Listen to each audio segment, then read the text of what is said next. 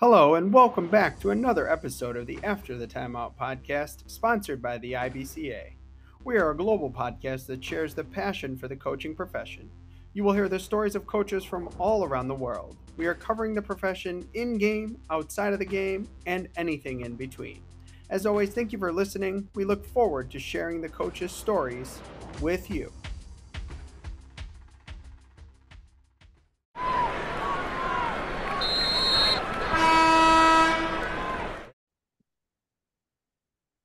All right, we are back with another episode of the After the Timeout podcast with St. Laurence head football coach Adam Nissen. We are very excited to have Coach on. Coach, we usually like to start everybody with what we call the opening tip, as we have a lot of basketball coaches, but for you, it's going to be the opening kick. Okay. So, first, we are going to start off with kind of just take us through your coaching journey. You've actually had a very unique journey that we're going to delve into in the first half of the show, but kind of just take us through your journey and uh, how you got to where you are today.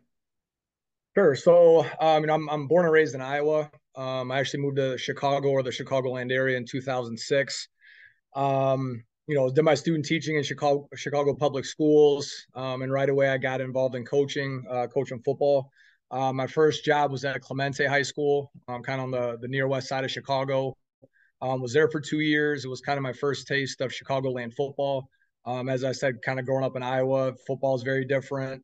Uh, um, just the geography is very different. So it was kind of a, a welcome to Chicago moment. Um, you know, when I got my first coaching job out there.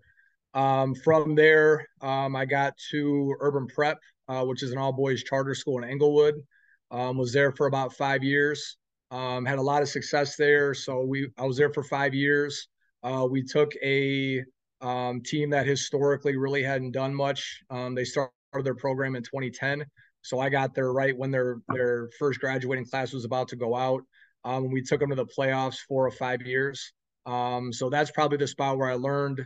I don't want to say the most, but kind of found out who I was as a coach there. Um, coaching in, in Englewood, which is you know not one of the better neighborhoods of Chicago. Um, loved it. Loved my time there.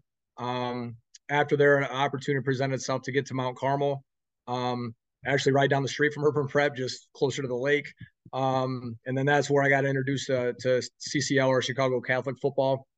Um, got a chance to study under Frank Lenti, who um, anybody who's anybody's going to know who Frank Lenti is, um, Hall of Fame coach. And, you know, that's a spot where I really learned how much I didn't know as a coach. So I kind of thought I knew everything. And then I talked to Coach Frank for about 20 minutes and I realized I knew absolutely nothing. Um, was there for three years. Um, and then kind of due to some unforeseen circumstances, I, I kind of wanted to step away from coaching. Um, so I, I, moved out to IC Catholic, which is in Elmhurst, Western Suburbs, um, and I took on the role as uh, the athletic director there for two years. Um, it was good. It was I, I enjoyed my time there, but um, I started in July of 2017 or 2018. Um, I got to about Labor Day that same year and realized that I, I needed to get back into coaching. Um, you know, it didn't help that the IC football program is very, very good. Um, so I got to go out every Friday and watch a really good football team with a great environment. Um, you know, really kind of made me miss coaching and really kind of open my eyes to the decision that I made was probably the wrong one. Um, was there for two years being the AD. Um, and then in 2019, the, the St. Laurence job opened up and um, here I am. So you just mentioned your journey. So we wanted to start out with kind of when you're looking for those jobs, right? Obviously, the first couple, you know, you were there, you kind of you kind of found it, but then you know you went out and said, hey, I want to maybe look here or look there, um, and you've had a variety of jobs, different places, right? So you have a lot of good experience. Um, if if you're you know giving advice to a young coach, how did you go about that process of picking the right job for you? Maybe more personal for you, but just in general because uh, I think it's a changing landscape in, in coaching right now. You know, there's a lot more factors. So, how did you go about kind of finding out if this is going to be the right fit? This is a good situation. All those things that go into it before you make the move. Yeah, I mean, I, I that's a great question. I, I, think there's a lot of things that go into it. Um, you know, I actually turned down a head coaching job, man, probably about four years into being a head coach. Um, you know, I, at least in football, I'm not sure if it kind of crosses across other sports, but you know, I, I come across a lot of young coaches that are itching to be a head coach. Um, I got a couple guys on my staff right now that are 24, 25, 26. um, and they're itching. You know, they want to sit in the big seat and they want to make the decisions. Um, you know, so I talk to them a lot about, you know, it's it's it's one of those jobs that it, it's great from the outside looking in, um, but there's a lot of things you don't know once you sit in the chair that you know unless you live through it and, and go through it. Um, you know, it's kind of it's kind of hard to to tell younger guys that. So, you know, like I said, my probably third year of coaching, I was 26. I got offered a, a head coaching job in the public league. Um, I was this close to taking it. To be honest with you, I went out to breakfast with the administrators. Everything looked good. Everything was great. Um, at that point, I didn't have any kids, you know, so it was it kind of worked out from a time timeline standpoint. But you know, I, I kind of went home and thought about it, and you know, being being self reflective, I think at, at that age is very important. Um, like I said, there's a lot of young guys that that want to get into it, um, but at that point, there was just something in me that that thought I wasn't ready. Um, you know, I, am I'm, I'm a big believer in kind of paying your dues and you know studying under people and learning as much as humanly possible as you can about the position before you take it. Um, you know, even the St. Laurence job, I, at that point, I'd been coaching what 15 years, 14 years, um, and there was a lot of reservation. You know, there's a lot of reservations. It's it's the the Catholic League. You know, was I ready? Did I know enough? You know, pretty much all the things that I kind of just talked about, the things that go on behind the scenes that that I was warned about. I shouldn't say warned. That makes it sound bad. That I was instructed about. Um, you, you, know, was it was it the right time for me? And you know, obviously in 2019, as I said, I was looking to get back into coaching and um, you know, jumped at it. But I think when you're looking at head coaching jobs, you have to factor in, as you said, everything is is so different now. Um, you know, you have to look at the administration, you have to look at the school. Um, you know, one of the reasons I left urban prep was the the school day got done at 4:30. You know, so we were starting football practice at five. You know, in the fall in Chicago gets dark by 4:50. You know, so it just something like that. You know, you have to kind of step back and look at everything. Um, you know, when you're trying to look for that that job.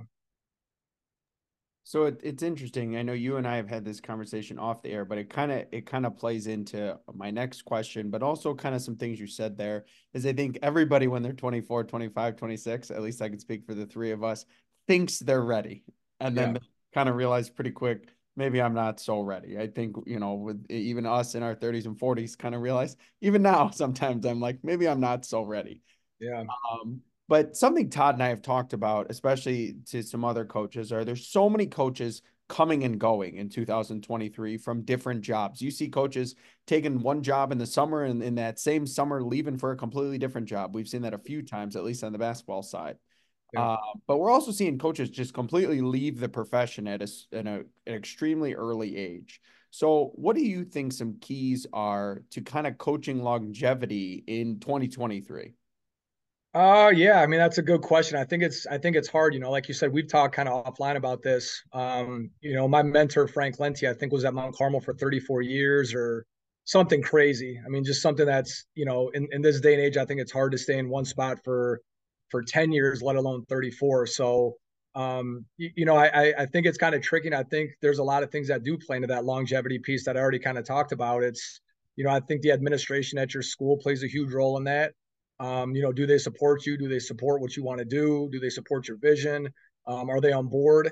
You know, do they want to win now? Do they give you a couple years? You know, I think those things all kind of factor in. And, you know, I think the unfortunate reason why a lot of, at least the guys I know that got out of coaching, um, it, it's it's the increasing role of parents.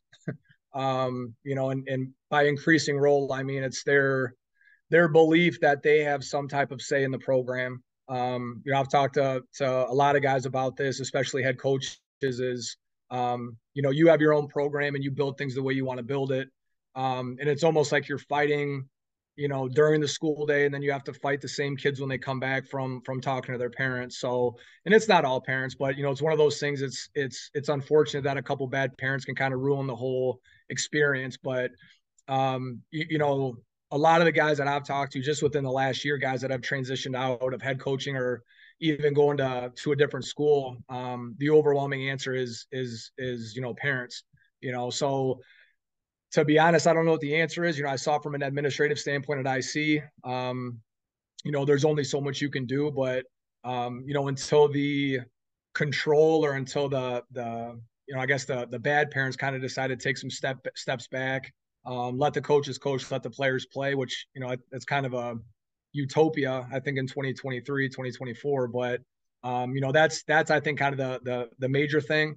Um, and then obviously with longevity, and this sounds really stupid to say, but I think it needs to be said is is winning. Um, you know, you can get away with having kind of an average culture, or you can get away with, you know, maybe having an administration that doesn't truly support you.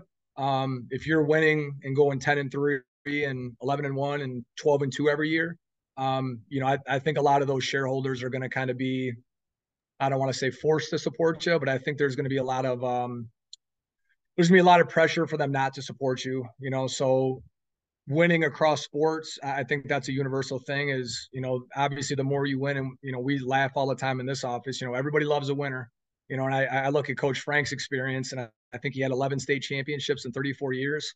So, you know, it's kind of hard not to support that program from somebody that consistently, you know, is going to produce out state championship ranks. You know, I, I just wanted to follow because something we've talked about before, and, and Todd and I have talked about this, but we've talked about it with a couple of guests too, is it, it it's too bad there's not some kind of like IHSA head coach mentor program where again, not to say that the three of us are old or elderly, but yeah. where coaches like us that have been head coaches can take a first year head coach uh, kind of one on one, almost like a student teaching program or almost like a uh, like a mentor program for first year teachers in a building or a district, and and kind of just have somebody to to run things off of because I think you know you had a great advantage of having you know coach you know as a mentor and, and to kind of run things off of, but you know, do you think that could be something that would benefit coaches throughout the state in kind of some longevity? For sure. You know, we actually we we have that in place in our building. You know, so I'm actually I'm actually mentoring our our um, boys lacrosse coach who last spring finished his first year. Um, so we actually have that plan in place. It's my first year being a mentor here, so I can't really speak too much on it. Um, he's also on my football staff though, so I've already kind of mentored him. Uh, I don't say unofficially, but kind of you know doing what we do throughout the football season. Um, but yeah, I mean, without a doubt, because there's a lot of times I think as a young coach, you know, if I didn't have anybody to bounce ideas off or if I didn't have anybody to ask questions to, um, there were a lot of points in my career where I was I was ready to hang it up. You know, just because you have so many things flying at one time, um, you know, if you don't know how to kind of prioritize them and and you know figure out your time, you know, I, I think that's a very uh, intimidating job to step into, especially as I said, as 24, 25, 26. Um, looking back at it now, being 41, there's no way I was ready. Uh, there absolutely no shot I was ready to be a head coach, but you know, I've, I've had guys on my staff that have left to be head coaches, and you know, they'll they'll they'll be the first to tell you, you know, maybe another year or two would have been good. Um, you know, but and, and I think it kind of goes into the, to another idea of like when's the right time to go, you know, because there's there's points in everyone's career. It's like, well, I'm going to do two more years. I'm going to do, you know, you know, two years turns into five years, five turns into seven. Um, so it's kind of one of those catch 22s, you know, is there, is there a right time to leave? You know what I mean? So wanted to talk to you about you, your administrator role. I'm gonna kind of uh, go add to this question a little bit, but uh, I think it's interesting. You obviously were a head coach, an assistant coach, and then administrator, right? You you kind of had that that experience. So as as an administrator, how did you use your your coaching experience to kind of support your coaches and, and build your program, knowing the things that went into being a head coach and assistant coach that a lot of people don't have any idea about, right? They just see, oh, you know, this is happening or this is happening or what whatever it may be. So how did you use that head coaching and coaching experience to kind of develop your athletic program when you were in charge of it? Well, you know, I think you already kind of hit it on the head. Is that you know, I I came to the job with the idea and, and the understanding about what most of the coaches were going through. Um, you know, there was a point with some of the other sports that I'm not, you know, I'm, I'm, I'm a pretty, pretty knowledgeable guy with a lot of sports. You know, there were a lot of things. I'll be the first to tell you lacrosse. I'm not the most knowledgeable guy about lacrosse. Um, you know, so there were times, you know, trying to figure out what the lacrosse coach out there, some of the issues he was having. Um, you know, there was kind of some some wiggle room um, to try to kind of figure out those specific sports specific issues. But I think across the board, just kind of understanding, like you said, you know, knowing what goes into being a head coach, um, you know, knowing some of the stress that they have, knowing some of the issues that they're going to have. Um, my big thing when I was out there is, is I wanted them to know that I was there to support them. You know, so if there were parent issues, um, you know, I, I would be the middleman, so I'd mediate. But at the end of the day, unless the coach is doing something completely egregious, you know, you're you're on my staff. You're part of this department. I'm I'm here to support you. You know, what whatever you need for me, that's kind of what my job is. Um, you know, me and Bill, the head football coach, have a good relationship to this day. Um, I still talk to Nancy, um, the former girls basketball coach, John. You probably remember Kelsey. Um, you know, she got out of coaching, but I, you know, still talk to her every now and then. Um, you know, just letting them know that that that I get it. You know, and um, you know, being the administrator, and it, and, and it, it's it's funny. I'm kind of laughing now because it it always kind of bothers me, and um, like PD meetings when administrators like I used to be a teacher, my door is always open, and I, that always kind of grinds my gear. Like I don't know, something about that just bothers me. And then I found myself being the AD, and one of the first things I opened up with was, I used to be a coach, and my door is always open. And I was like, ah, wait, wait, wait, wait. So I had to kind of reframe it, and um, you know, it, it, it was it it was a really good staff. You know, even some of the sports that weren't as successful, um, really good people, and I think that's that's like ninety percent of the issue in administration is just finding the right people.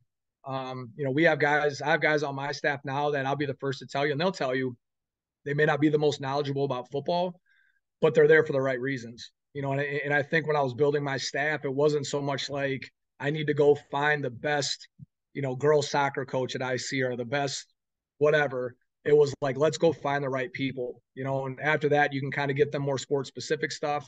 Um, but really getting the right people in place. And I think once you get a good head coach, you know, I, to, to, to be honest with me, once you get the right person in place, the rest of it's kind of easy.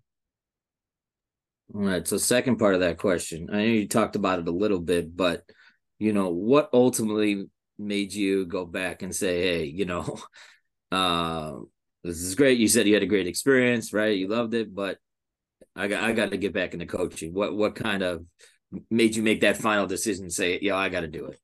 Yeah. So to be honest with you, uh, it was the lack of relationships. Um, being the athletic director, and it's the only time I've been the AD, so I can only speak from my experience. Um, it's very hard to forge meaningful relationships. Um, with student athletes in an administrative role. Um, I've had really good ADs that can do it very well. Me as an athletic director, as an administrator, it was really tough for me to do that because I felt like the only time the, the students saw me was something negative. Um, you know, I could go out to their practices and I can, you know, talk to them on the sidelines and everything, but it was, it was just a different dynamic I wasn't used to. And, um, you know, prior to that, I was always a teacher and a coach. So, you know, you're in the classroom, you see your kids all day, you go out to practice, you see them, you know, there's there's guys I I coached back in 2006 that are grown with families that I still talk to on a regular basis. So, you know, I was sharing the story with John is that I, I started IC in July. So July one was my first like first day of work, and they did their inter squad scrimmage like the last weekend in in August. And I went out to that scrimmage and something clicked where I was like, yeah, I, I probably shouldn't have took this job, you know, because I could just see how their football staff was talking to the guys. Um, so I mean, I made it there for let's see, July, about a month and a half before I realized that I probably made the wrong decision. But um, you know, I I, I kind of still hung around the football program. I, I, didn't really, you know, give a whole lot of input, but you know, just kind of hang around, talk to the guys, do a little bit of game plan and stuff. Um, you know, and then as I said, I went into year two. I thought it, you know, it was one of those kind of it's just an itch that's going to go away.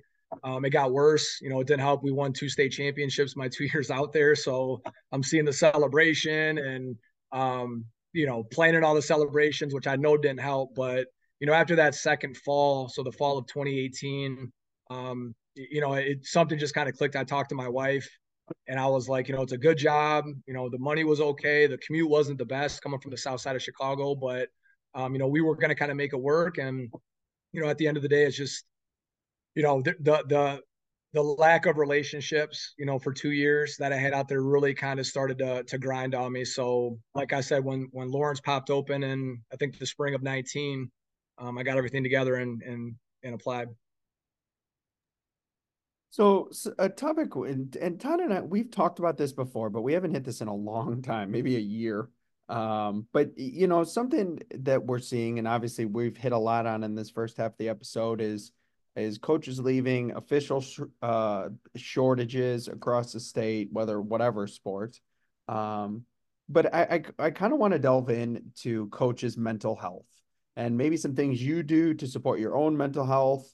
Uh, maybe some things other coaches can do for their own mental health, but just in general, you know, and you kind of hit on some of the reasons that the mental health has dropped but maybe what are some things that you do or you think can be helpful to others as far as uh, coaches' mental health?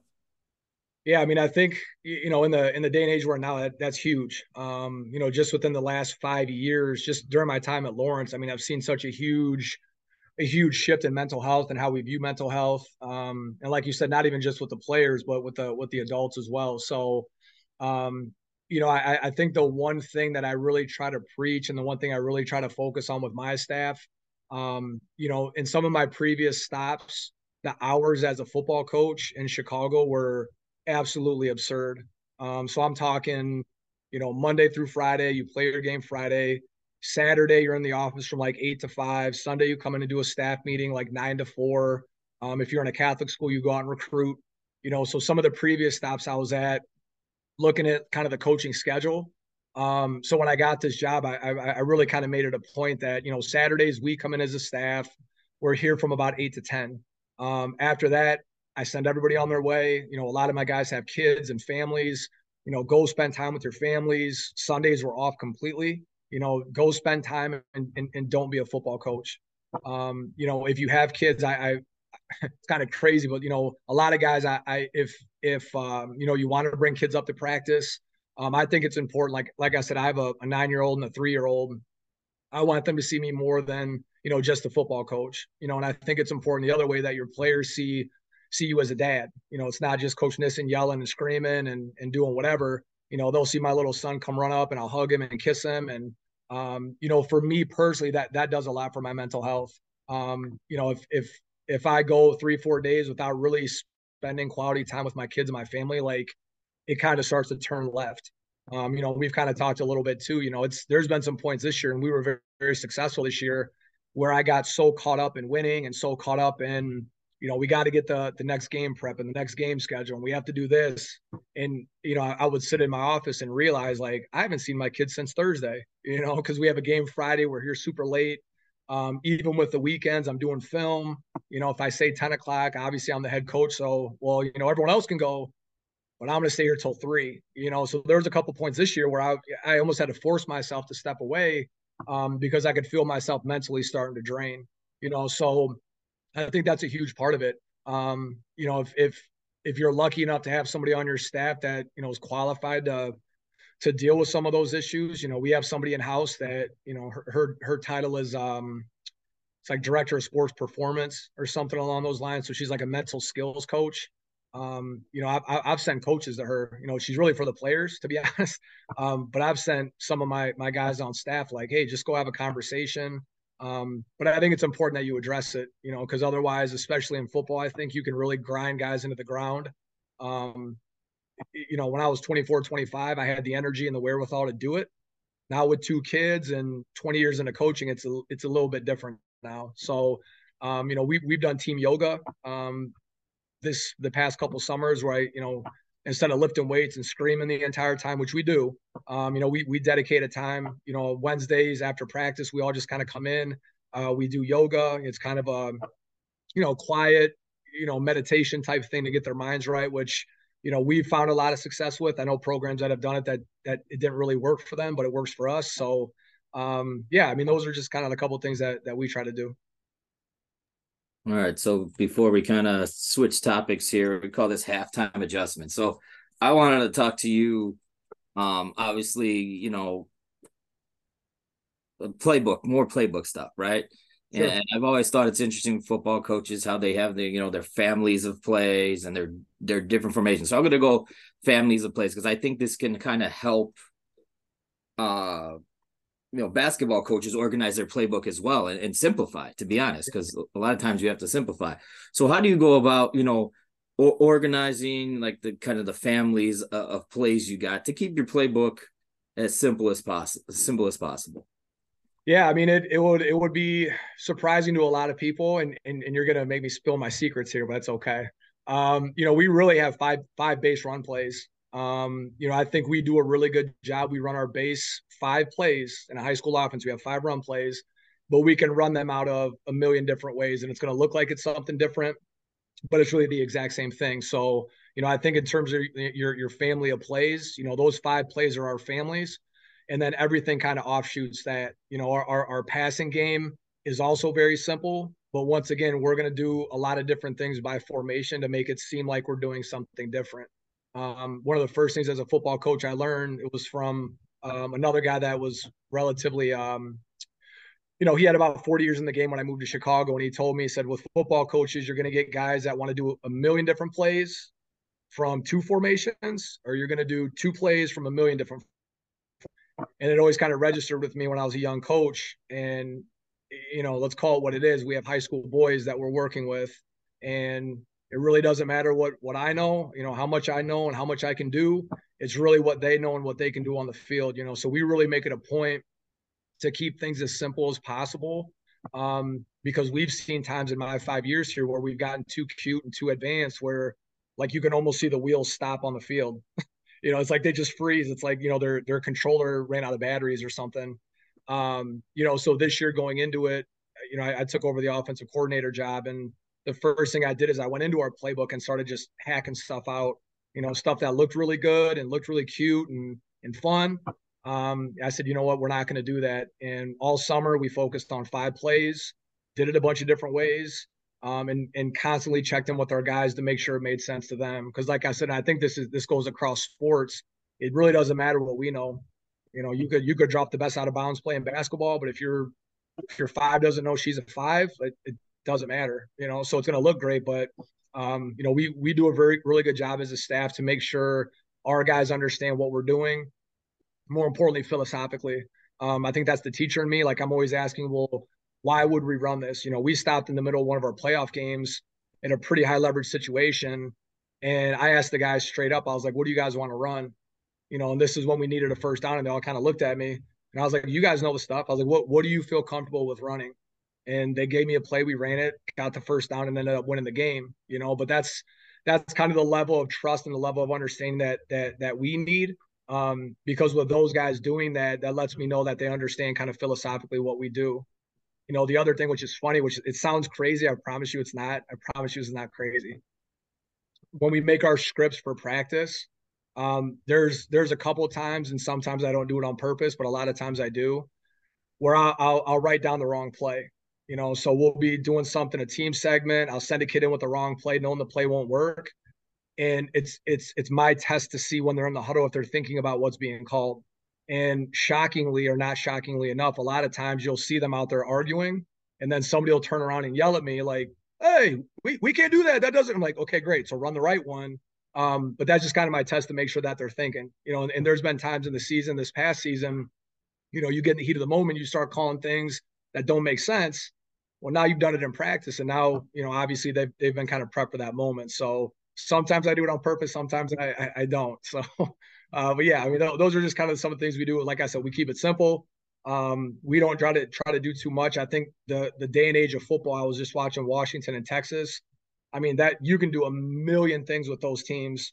And I think a lot of high school coaches really outcoach themselves and they try to do too much with with too little.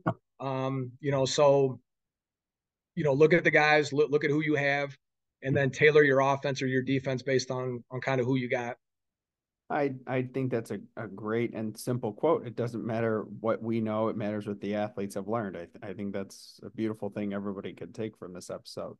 Mm-hmm. Um, so the second half of the show, we always have a topic with with our guests, and and something that Todd and I, as we were developing this episode, and I was kind of talking to you off air, is you know you you really did you you built the program from a program that's kind of started nine nine and fifteen, I believe, in the in the last couple of years to yeah. a state championship game. So you know we we really want to talk about a little bit of program building with you. So you know to start I, I kind of want to talk about bigger, like a more of a macro view instead of the player and coaches view, more to that administrative view, the the training staff view, the parents view. How do you create that kind of vertical alignment with everyone and the the outer rim of your program? We'll we'll delve into the kind of the player buy-in, the coaches, etc. But kind of how do you what are some ways you kind of develop that outer rim to align with your program? Um, yeah, I mean, I, I think the big thing with that, with vertical alignment, um, the the thing that I've had, you know, some success with, I, I don't want to say that I've been perfect with it, um, but I think the big thing with that outer rim is is transparency. Um, I've seen a lot of really good coaches fail um, because nobody really knows what they're doing besides them. You know, so when I got the job, I was pretty transparent. I was pretty crystal clear with, you know, this is what I need from administration. You know, parents, this is what you're going to get. You know, these are the type of guys we're going to produce. Um, these are the values, et cetera, et cetera. Um, but even to this day, with year, you know, going into year six now, um, you know, you you have to be transparent with all the shareholders. Um, you know, we do a pretty good job of putting things out on social media. Um, you know, we share our core values. It's not a secret. You know, I've, I've worked with guys that everything within the program is top secret, which I never really understood why. Um, you know, so we try to sh- share with our alums. We try to share with the parents, the administrators. Um, I got a great relationship with a lot of former players, so a lot of former players come back, and when they can see the same message being spoken and the same thing being said, um, it really kind of turns into a self you know, like a self revolving um, program. But I think with that outer rim, um, if you're not transparent, you're really setting yourself up to fail. Oh, I'm going to follow that a little bit. So, um, you know, you, you talked about transparency, right? But but I think sometimes that gets maybe misconstrued, right? It, it's not you're not being I don't know kind or right you know i'm not saying being belligerent or anything like that but just being being honest and being transparent you know especially with players and and and parents and and, and even administrators like yeah. so how do you kind of find that find that balance of of them understanding like yeah i'm still in your corner i'm still still going to work with you but at the same time we we have a job to do here and we have an ultimate ultimate goal of you know it's, it's as it has to say. You like you said before, it, you have to get you have to get victories. You have to get W's. Yeah. yeah, I mean, and and I think the second thing that kind of comes off off with the transparency is is, is consistency. Um, you know, if you ask any player, you know, kind of what the the main thing about me is, they're probably going to say that I'm pretty consistent. Um, you know, and I think piggybacking off that transparency thing is that you know I've found even even outside of St. Laurence, you know, it, it's very hard for parents and administrators to get mad or to, to, you know, get upset. They may not agree with it, but if you're transparent with, hey, my rule is, you know, if you're late to practice, this is what happens. And as long as you as the head coach holds true to that and you start don't start cherry picking and saying, well, I'm going to hold you accountable, but I'm not going to hold you. That that's where coaches get in trouble, you know. So I think it's a fine line of of you know, will the will the parents and will the administrators agree I guess, with what you're doing. Um, like you said, you can be transparent all you want, but if they don't agree with it, I think that's where the the vertical alignment kind of kicks in. So, um, you know, it, to to be honest, it's it's something that I think regardless of where you're at, and and I think I've seen kind of all walks of life with this, being in the public schools, charter schools, private schools. Um, there's really no magical formula. You know, I've had some really good administrators. I've had some really bad administrators. Um, you know, and, and it's really just you kind of being as consistent as you can be in terms of look this is this is what we're going to do. These are the types of kids we're going to produce. You know these are the the community service projects we're going to do. Um, and i think where coaches kind of get a little you know i don't want to say get in trouble where they start to kind of to tip is where you can be as transparent as you want but if the administration doesn't agree with it that's when you have to be able to sit down and say you know we have to be able to compromise and find that happy medium so I, I think it's, it's it's interesting. Something I wanted to build off is, something you kind of mentioned, and I kind of just did a little little quick research. Is it seems like the the school you're at, St. Laurence, is really doing a great job of um, kind of building the athletes, whether it's the director of sports science and performance, whether it's as you said, kind of the academic advisor for the athletes or the performance coach. You know, it really sounds like they're building the whole athlete um, Todd and I were recently at a coaches roundtable for basketball where there was uh, a counselor, a coach who was the counselor at the school, who was just the counselor for the athletes.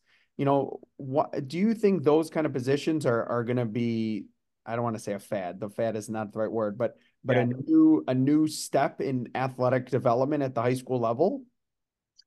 Uh, to be honest, yeah, I, I do. Um, you know like you said we we have a lot of people in place that service the whole student. Um you know i've, I've worked in schools where I've, I've had to be the head strength coach the head football coach the teacher you know kind of an academic advisor you know. So here it's nice that we have you know if i have kids that have issues with grades in terms of like their transcripts there's a point person to go to. You know we still run grades and i do grade checks and all that fun stuff. Um but that takes a lot of stuff off my plate. You know what I mean? We have a director of strength, um, you know, that that molds and creates workout plans and you know the football guys do this and the basketball girls do this and girls tennis does this. Um, you know so there's those things that i think if your school is able and if it's if it's possible you know those things are only benefiting the entire student.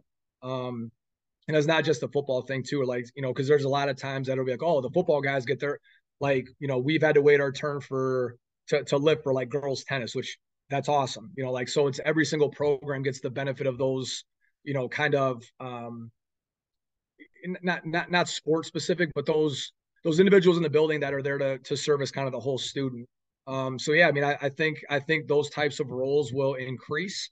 Um, I could also see like a lot of dual roles, like you're going to kind of be a part time teacher, part time academic advisor for your sport or, or things of that nature. Because obviously with budgets and you know all that fun stuff, it kind of depends on where you're at. So I wanted to get to the player side here. Um, you know, you had a record-setting season this year, a tremendous season. Um, but I want to kind of go back to when maybe you know you you weren't quite where you wanted to be. Um, you know, how did you go about kind of getting that buy-in? You know, especially like when you first come in, right? It's something new, it's a new coach. They got to kind of figure out who you are. You got to figure out who they are um you you got you got your idea of vertical alignment but you know the players are in that alignment so how did you kind of go about building the buy-in and then the second part is now that you've kind of built it to where you have the success you want you know every year is different you're not always going to go to a state championship or whatever there's lots sure. of things that go into it but how do you kind of maintain that to to stay where you want to be and but then continue to grow yeah, I mean that the the the first year the first year was interesting. Um, I'm doing a I'm actually doing a, a clinic talk in Iowa in March where I, am this is kind of the whole purpose of the of my presentation is about culture building, and you know I'll never forget I got the job like Easter weekend of 2019. I came in that next Monday and started to meet individually with the guys, and I kind of laid out unofficially you know who we were going to be, what we wanted to do. Um, this is the type of guy you're going to be, et cetera, et cetera. Um, and I lost probably six or seven kids that first week of me just talking to them. They're like, yeah, no, I'm, I'm out, you know, and, and it was kind of an eye opening moment of like, wow, like what is this really going to be like? And these are good football players. Two of them are division or currently division one football players, you know, so these are guys that would have been monster parts of our first year um, that were like, yeah, no, I don't, I don't want to do that. Um, you know, so that's something that we had to kind of navigate through and figure out like, you need to be able to sell a vision and you need to be able to sell what you want to do collectively um, and to be honest with you, that's very hard to do, especially as you said, being a first year coach. These guys had no idea who I was. Um, I remember I, yeah, I came from IC, but when they looked up my resume, the first thing they saw was Mount Carmel. So the first thing they said is, we're, we're going to be split back veer. We're going to run triple option, and I'm never going to get the ball. And that was a huge thing where I was like, we're not, but you know, thank you for your concern. Um, so yeah, I mean, it, it was, it was, uh, it was, uh, uh, eye opening moment. Um, that first year we won the Prep Bowl, which was the first time Laurence had won a Prep Bowl in like 40 some odd years. Um, you know, that was never the goal, but it was it was a pretty good first year, kind of all things considered. Um, and then to be honest, the the 2020 year, we would have been very good. Um, we were very junior heavy in 2019. Um, I had some stud football players. We would have been year two into our system, year two into our culture, and then COVID hit. You know, so that that COVID spring with football was an absolute nightmare. Um, you know, and, and, and I share with a lot of people. I mean, I think I learned more about myself as a coach that year, trying to motivate young men to play games that had no relevance. Um, you know, these guys that were seniors, that as I said, they were very good, no state championship, no playoffs. So we pretty much had six scrimmages, you know, so that that year or that spring, you know, that that couple months was very eye opening for me with what you have to do to motivate um, you know, guys to play. And then you know, when I do this culture talk, you know, a lot of my focus is going to be on 2021 and 2022. Um, I think we were, oh man, probably six and six and 12 ish or seven and seven and 13. Like we were not, we were not very good. Um, you know, we play a brutal schedule every year. Um, but we, we weren't very good, you know, so that's the time when you really realize, does your culture hold true? You know, do your guys rise to the occasion? Do they buy into what you're saying? Um, and you know, this year I think was kind of the fruits of our labor.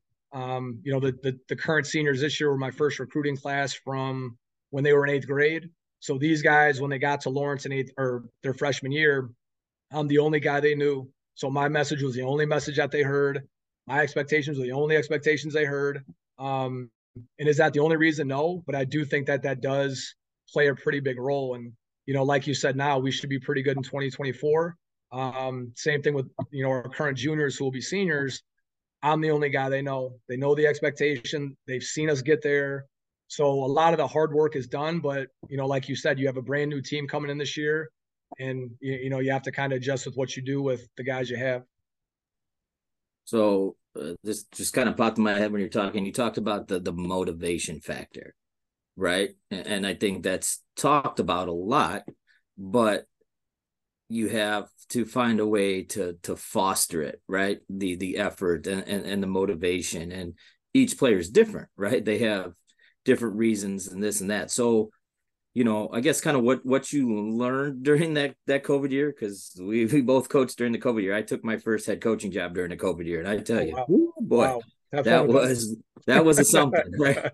Um, but um, you know, what do you do to kind of to foster that motivation and and uh, I guess effort's probably an overused term, but yeah. really in football, like you can't go half speed because you're either yeah. going to get knocked on your rear end or you're going to get hurt or yeah. whatever whatever it may be. Um there's really no break. So how did you foster that motivation and effort? Yeah so i mean we we kind of started small um with what we did and you know it's going to sound very cliche. Maybe it maybe it doesn't sound cliche but like you know when i got here football really wasn't cool. Um, football wasn't the thing to do. We have a very successful baseball program you know so that's kind of what guys did you know so we had to start very small with you know finding a way to make guys feel good about being a football player right? So even something as little as you know we would we would recognize guys that had perfect attendance for the week lifting. Now if you go to a lot of the other more traditional schools they'll kind of laugh at that like well guys just show up on their own. Well we, we didn't have that. You know we had guys that would show up on monday take tuesday wednesday off maybe show up thursday and then take a three day weekend you know? So we had to kind of start small with like if you put the work in you know this this is what you could get. And, and, and, it's not expensive. So like the the number one thing i always fight with people you know we don't have that budget and we can't do this. Like there got to a point that i was buying literally bags of suckers or something stupid. And and, and it sounds so dumb to do that but you like you got to be able to foster that like why am i putting this work and especially off season for football when it's cold and they're getting up at five in the morning to come lift and it's it's eight degrees out. Like you have to be able to to you know, show them the dangling carrot, you know, symbolically, like, what are we doing this for? You know, and in those early years of us doing that, now we're to the point that I don't have to do that. You know, they just know the expectation is you're here five days a week. If you're not, here's your consequence. You know, we'll still recognize and honor, you know, like the thousand pound club. Um, we're big into competition. So like our off-season program turns into we call them color wars. So it's like team pink versus team blue, and it's a whole it's a whole to do. Um, but that off-season program kind of makes it i don't want to say fun um, but it but it gives the guys something to look forward to that they know if they put the work in they're going to see the results you know in the fall. And like over the the whole course of the off season i said a million times like championships are won in the winter.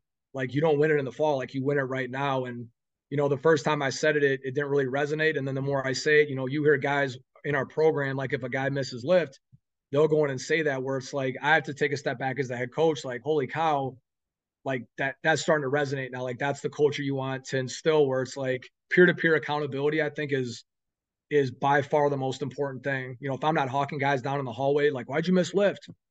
If my captains or their teammates can do that, I'm that that's unbelievably powerful. And like the team we had this year in my five years and probably in my 20 year career, I mean, these guys got after it. You know, so if something bad happened, very rarely did I have to step in. And, you know, I, I think that's a direct result of your culture, you know, and, and there are going to be times because they're high school boys where, you know, like we've almost had guys come to blows, you know, because somebody's gotten mad that somebody missed lift, somebody didn't know why.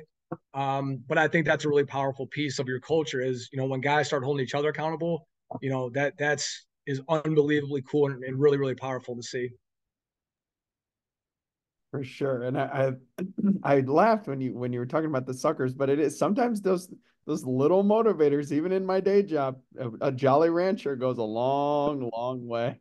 It's so it's so stupid, and like people still laugh at me. They're like, "It's high school boys. They don't want like you'd be shocked. Maybe you wouldn't be shocked, but you'd be shocked at like you know, we do we do um we do uh like helmet decal stickers, like award stickers, you know. So if they make a big play on Friday, if they make a good tackle, a sack, we have a whole mathematical formula. So like how many stickers do you get? And these are stickers about this big.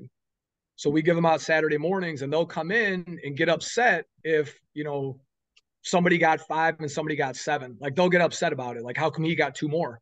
Like, it, and these are stickers that are this big. You know, they have no relevance, but it's something that you know they can show on their helmet. Like, hey, these are all the good things I did. And it's not candy, but it's to me, it's the exact same thing. You know, it, it's small things to show them like their hard work is being appreciated. You know, whether it's a sticker or whatever the case may be, a T-shirt. Like, like the guys we had my first year were huge T-shirt guys, so you know we could get T-shirts for like three bucks get a very simple iron press, you know, put St. Laurence Vikings or football on it, press it, you know, and, and, and go. So, um, like I said, year five of the program, I, have finally been able to kind of take a step back from that. But I think in those early stages, especially if you're at a spot that doesn't really value or I don't want to say take serious, but you know, whatever sports you're coaching, if if if you're in a spot that it's maybe historically hasn't been successful, you gotta you gotta recognize everything you know, we used to recognize guys that were in the right lifting uniforms, and that that's just the way it is. You know, now obviously we don't do that, but you know, you gotta you gotta celebrate the little things. You do. So uh, something we really haven't talked about with uh, with program development is scheduling and, and preparation. We have we haven't really touched on this in a while. And you know, you mentioned you play in the Catholic League. I also I also coach in the Catholic League. Todd and I used to both coach in the East Suburban, so we understand. um, you know, so, but you know, going into each week when you're preparing on your schedule, you know, week to week, every game is is tough. So, how what's your balance of kind of looking for the players, uh, the the opponents' strengths and weaknesses, but also kind of finding ways to use your strengths and minimize your weaknesses. While, as you kind of said in in halftime adjustments, Todd and I are also big on not giving them too much. So, kind of, how do you kind of balance all of that uh, week to week in preparation? Yeah, so I mean, the, uh, you know, the one thing that we do, and and I, I told myself when I got the head coaching job, like one of my biggest pet peeves as a football coach is is coaches, and maybe this is across sports, coaches that coach for like or practice for like three hours or three and a half hours, and you think those are successful practices, you know. So just because you're out there longer, it means it's a better practice, which that that always that has never made sense to me. You know, so in season stuff, we we only I mean, we're on the field stretching by 315. We're off the field walking off by five. Um, we're very condensed, we're very efficient with what we do, but I've never seen value in holding whatever team you coach out there for three and a half hours, even in the summer. You know, it, it's it's um, I think summer for football always kind of turns into like, let's see how long we can hold these guys out there. You know, if your team's dragging dragging into August, your week one, like you, you kind of defeated the purpose of what you want to do, you know. So um in terms of like week to week planning, you know, we we're very heavy with with stuff on Mondays. Um like I said, we'll do team film uh, Monday morning. Uh, we'll do defensive film afterwards. And then I guess offensively, at least I can kind of speak on like we're not going to change who we are. You know, there's a lot of guys, at least football wise, you're going to change your philosophy. You try to do too much, anybody that plays us know this is what we do. Like these are our plays. Um, you know, Coach Frank always told me it doesn't matter if they know what's coming, they still got to stop it. You know, so I've I've always kind of bought into that philosophy of you know you need to hold true to who you are. You know, defensively, I think it's a little bit different. Um, you can have your base defensive philosophy, but you do have to adapt a little bit based on what your opponent's doing. Um, but like I said, during the week, we're very efficient with what we do. We're very quick.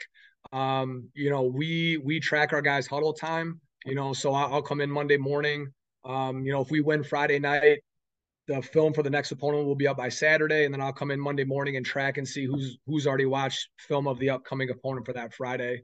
Um, you know, it's nothing official. I don't like punish guys, but I, I, do make it known, and I do public call outs with, "Hey, man, you've watched zero film, and it's Monday.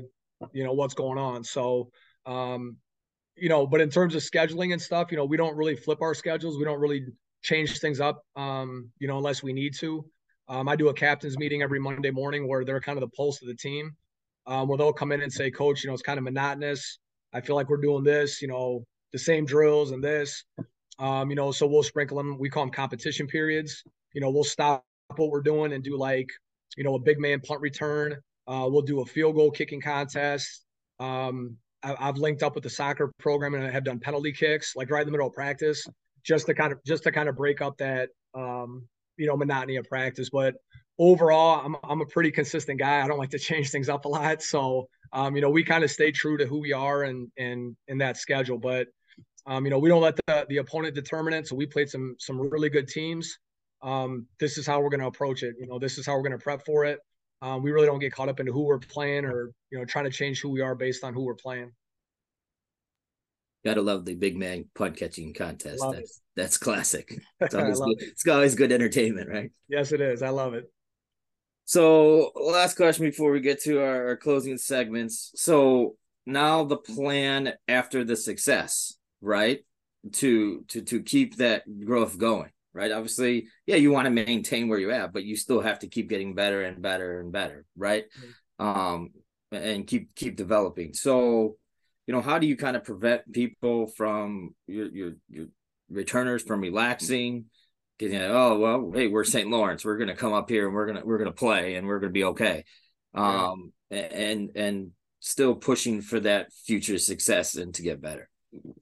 Yeah, I mean, so I, we start our offseason live January 22nd. You know, I, the the first thing I'm going to tell the guys that are coming back is like the whole message now moving forward is is is you know now what? Okay, what do we do? We got there, uh, we didn't win, which you know depending on how you look at it, it's a blessing and a curse. Because um, the juniors that were on that team sat in the locker room at Illinois State, watched everybody cry. They felt the pain, which I you know at the time it sucked. It was it was terrible.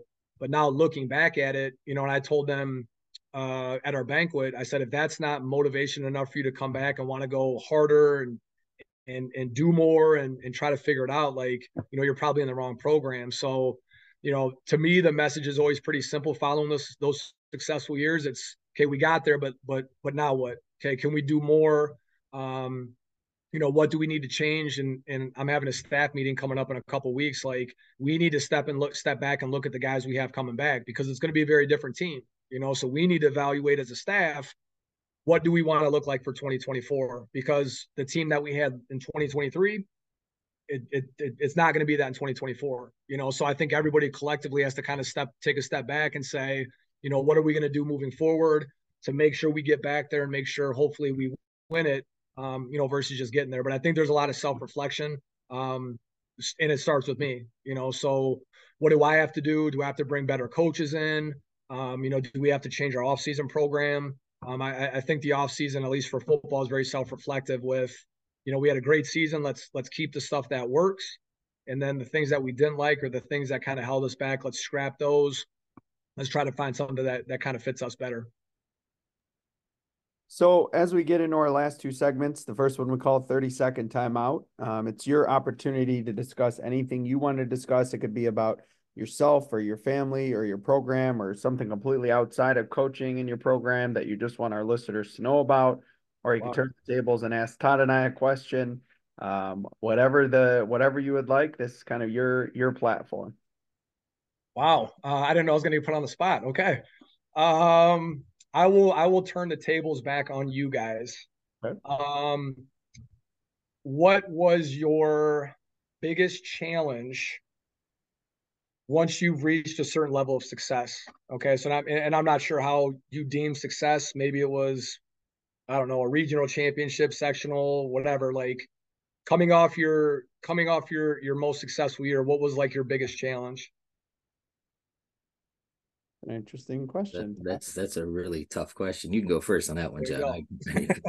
yeah, you know, I I'm gonna I'm gonna answer this twofold because you know Todd and I um, we coached together uh, when we were at St. Viator, and you know we kind of helped build a program that was kind of in last place in the conference to um, its first regional in a really long time, and you know I I think you know one of the one of the things was I don't think the coaching staff ever got satisfied and I think that kind of just bled through to the the student athletes which is why I think St. Viator uh, you know was successful for an extended period of time as far as at res in my 8 years since I've been the head coach you know I I think it and and I and I don't usually say things like this, but I, but I do think it starts at the top, and I think it starts with your level of satisfaction and your your want, and then it kind of bleeds into your assistants, which then bleeds into the kids a little bit. Like we, for the first time last year, my assistants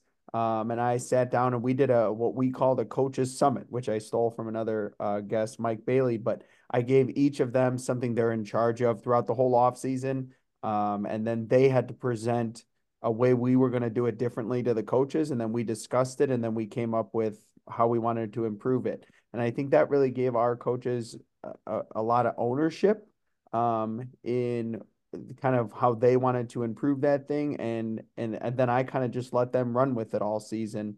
Um, and that that's kind of what we've done halfway through the season. Um, so I, th- I think that was so much better than than me just saying, hey, this is how we're gonna do it. You know, I, I kind of let them be the head coach of that specific area and and kind of let them run with it. So I would say that's definitely something that has helped us kind of reinvigorate ourselves, I guess to say. Yeah. Um, I'm gonna go on the same page as Jon, but I, I think it's kind of like you said, finding what's gonna work for that next group.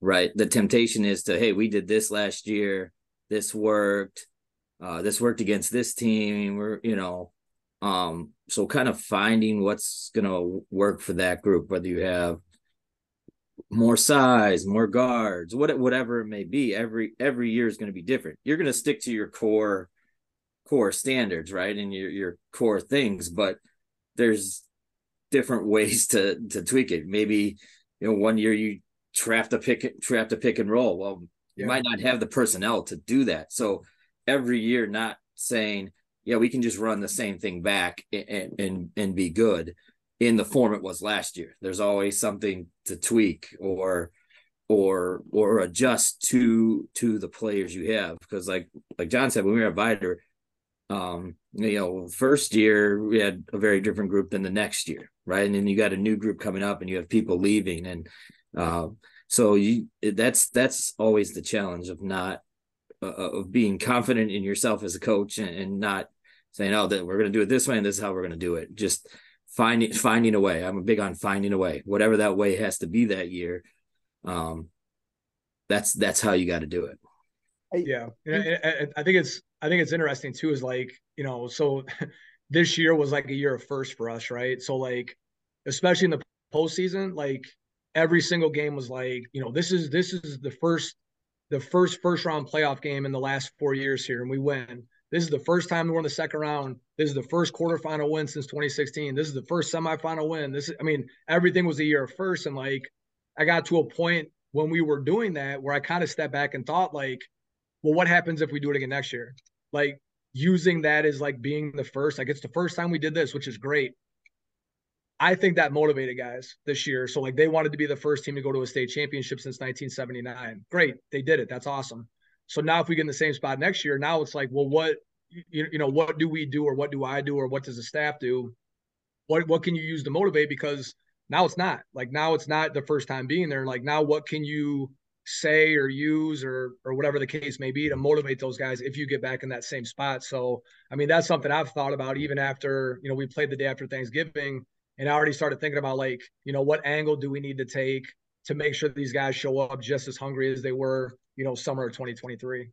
I'll, I'll, I'll go ahead, Jon. I was just gonna say the other thing I I think I've learned over the years and and I and, and I'm gonna steal it from a football coach is you know, Nick Saban's really big on the process and not everything being so transactional. And, you know, it's it, you're successful because you won this or you're successful because it, it's more just kind of winning. I, we just had a, a speaker who Todd and I had on as a guest. I had speak to my team, Shimmy Gray Miller, and her, one of, one of her things was like, lessons from she referred to it as lessons from an old lady to young ladies what that she wished she would knew and and one of the things she kind of said to them was just simply like just be good at that day and then go to sleep and then the next day be good at that day um and i i think it's i have found at least it's a little bit easier to motivate if you're trying to motivate those small chunks than kind of like saying your greatest motivation is something that's 11 months from now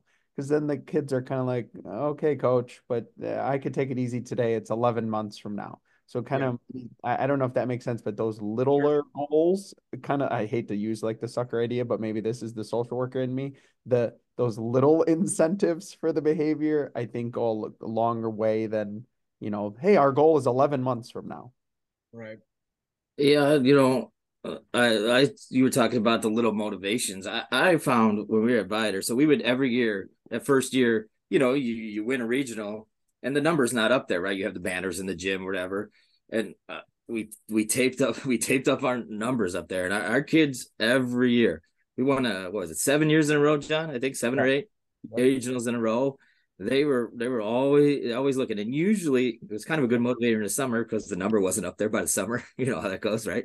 And the tape was still up there but you kind of had a okay hey now we start the process process again and let's see if we can put it put another number up there. And but it takes that every day of of working but once we get the playoff then that was a motivator for them they looked at it like oh let's get another number just something something super simple but for they sure. would climb up on the bleachers because the bleachers would be out tape it up there get jacked about it. So that was always one of those little things that kind of just keep in the back of your mind.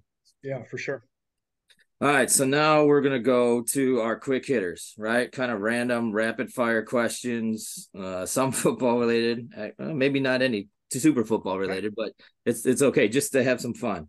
Uh, first one: Are you a going out or staying in for New Year's guy? Maybe it changed. Maybe it's changed over the years because I know that, it has been.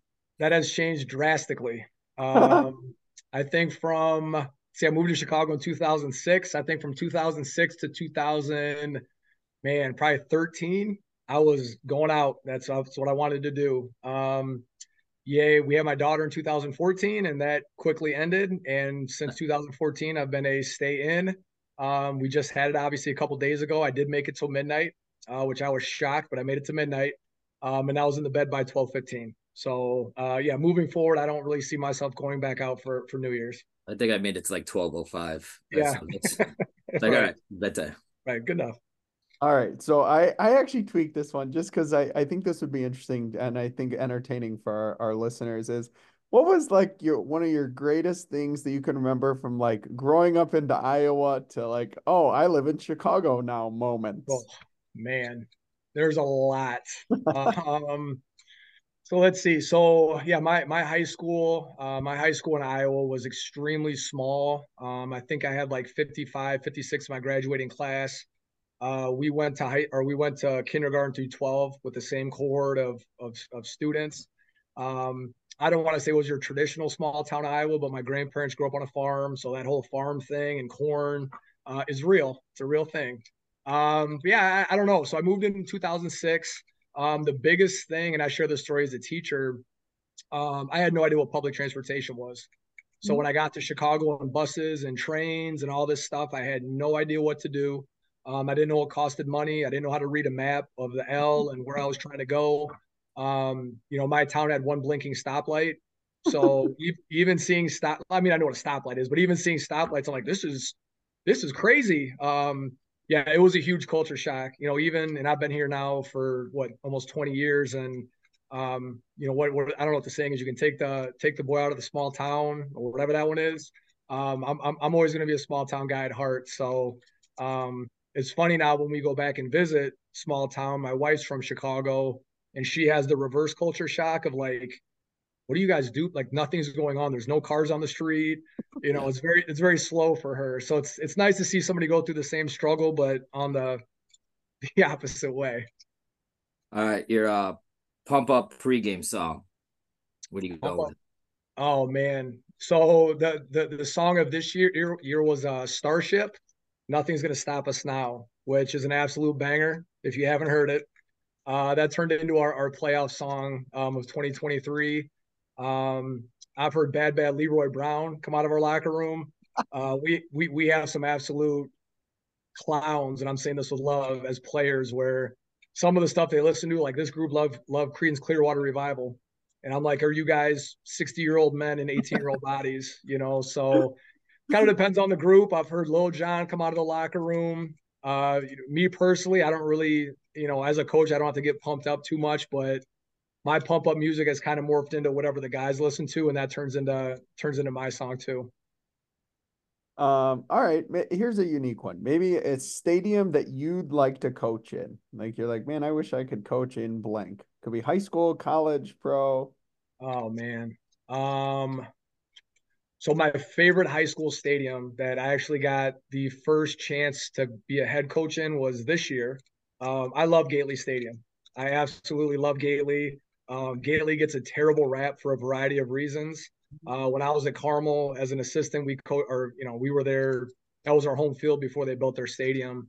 Um, I love Gately. I think Gately's an awesome high school stadium. So we played CBS round one. And that was my first game coaching at Gately um, as a head coach. So that's kind of one thing off my bucket list. Um, college stadium would be Kinnick. I'm from Iowa, so that's always kind of my goal. Somehow, some some way, um, get a coach there. And then honestly, pro stadiums to be to me, they all look the same. They're all like spaceships and all these like billion dollar infrastructure. And um, I'm not sure if there's really a a true throwback. I, I am not a I'm not a Green Bay guy, but Lambeau, you know, just kind of being traditional would be would be pretty cool. I got to ask, could you find more way to score more points for Iowa? you know what? The, the, the amount of the amount of people that have sent me that job description that got posted has been pretty alarming. So, yeah, we we watched their game against Tennessee, and um, yeah, I'll, I'll just leave it at that. I mean, I think there's only one way to go. It's a pretty low bar, ain't it? Correct. Yeah. Correct. You know, having having having the injuries didn't help, but um, yeah, it's you know, I've I've turned into a fan of punting um the last couple of years. So, uh, a guilty food that you eat. Guilty food that I eat. Um, oatmeal cream pies. Oatmeal cream oh, pies. Yeah, uh, yeah. yeah. I I, I used to be a, a big little Debbie guy. Uh, my my father was like, he probably bought Little Debbie out of their business. So it would be like the Swiss cake rolls and the Suzy Q's. Oh yeah, yeah. Um, so that growing up, that's what that was the thing, and then the oatmeal cream pie always kind of stuck, and you got your variety the big one, the small one, the double stuff one. It's you can take that a lot of ways. So usually there doesn't a, a, a day that doesn't go by that um, there's usually a cream pie somewhere around. All right, last one. Something that your players make fun of you for. Oh, everything, everything. Um, man, so there there's a lot of times that I'll I'll bring going back to the small town. I'll bring a a, a small town saying back that you know, I'll say it to try to show anger, but they don't know what it means. So it comes off like, what are you, what are you talking are you about? um, you know, my, my high school position coach, I'll never forget, told me I was about as useful as a screen door on a submarine. and um, I actually said that once this summer and I, I was mad. I was like, you know, I said it and the kid just stopped and looked at me and he was like, what? And he, everyone just started dying laughing. And I started laughing because I realized that, that you have no idea what I'm talking about. Um, I have duck calls. So being a small town guy, I'll bring my duck calls out and just start hammering duck calls in the middle of practice. Um, they think that's hilarious. Um, I love the word scumbag. I, I, tell them all the time, don't be scumbags. And they just think that's the funniest thing on earth. Um, so yeah, usually it, it kind of centers around from my small town roots. Um, with me forgetting that I'm in Chicago sometimes and I, I, get stuck back in the country. Now, could you use your duck calls as play calls? Could you could, uh, be, you could be an innovator I, I could. Uh, that would take some practice, and that would take a lot of understanding on their end. yeah, right.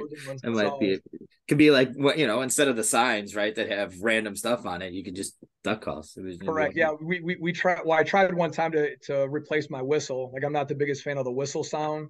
Um, so I tried to replace it with the duck call, and that just went left very quick. That nobody stopped doing anything, and they just thought there were geese flying above heads. So um, yeah, no, it's it's something like I said, I'll, I'll bring out just to uh, just to hammer them for a little yeah. bit, and they just think it's the the funniest thing ever. And then I have to explain the whole concept of hunting, which they don't yeah, understand they, either. Right, so that's right, that's right. interesting.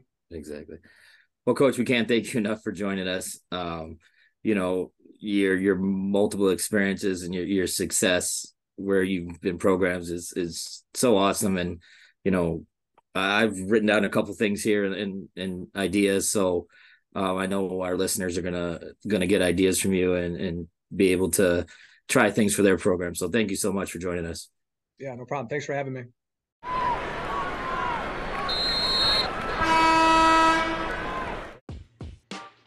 Thank you for listening to another episode of the After the Timeout podcast in partnership with the IBCA. Please be sure to rate us on whatever platform you are listening and give us a five star rating. For more show content and updates, please follow us on Twitter at After the Timeout. As always, thank you for listening. Tune in next time for more content on the court, off the court, and anything in between.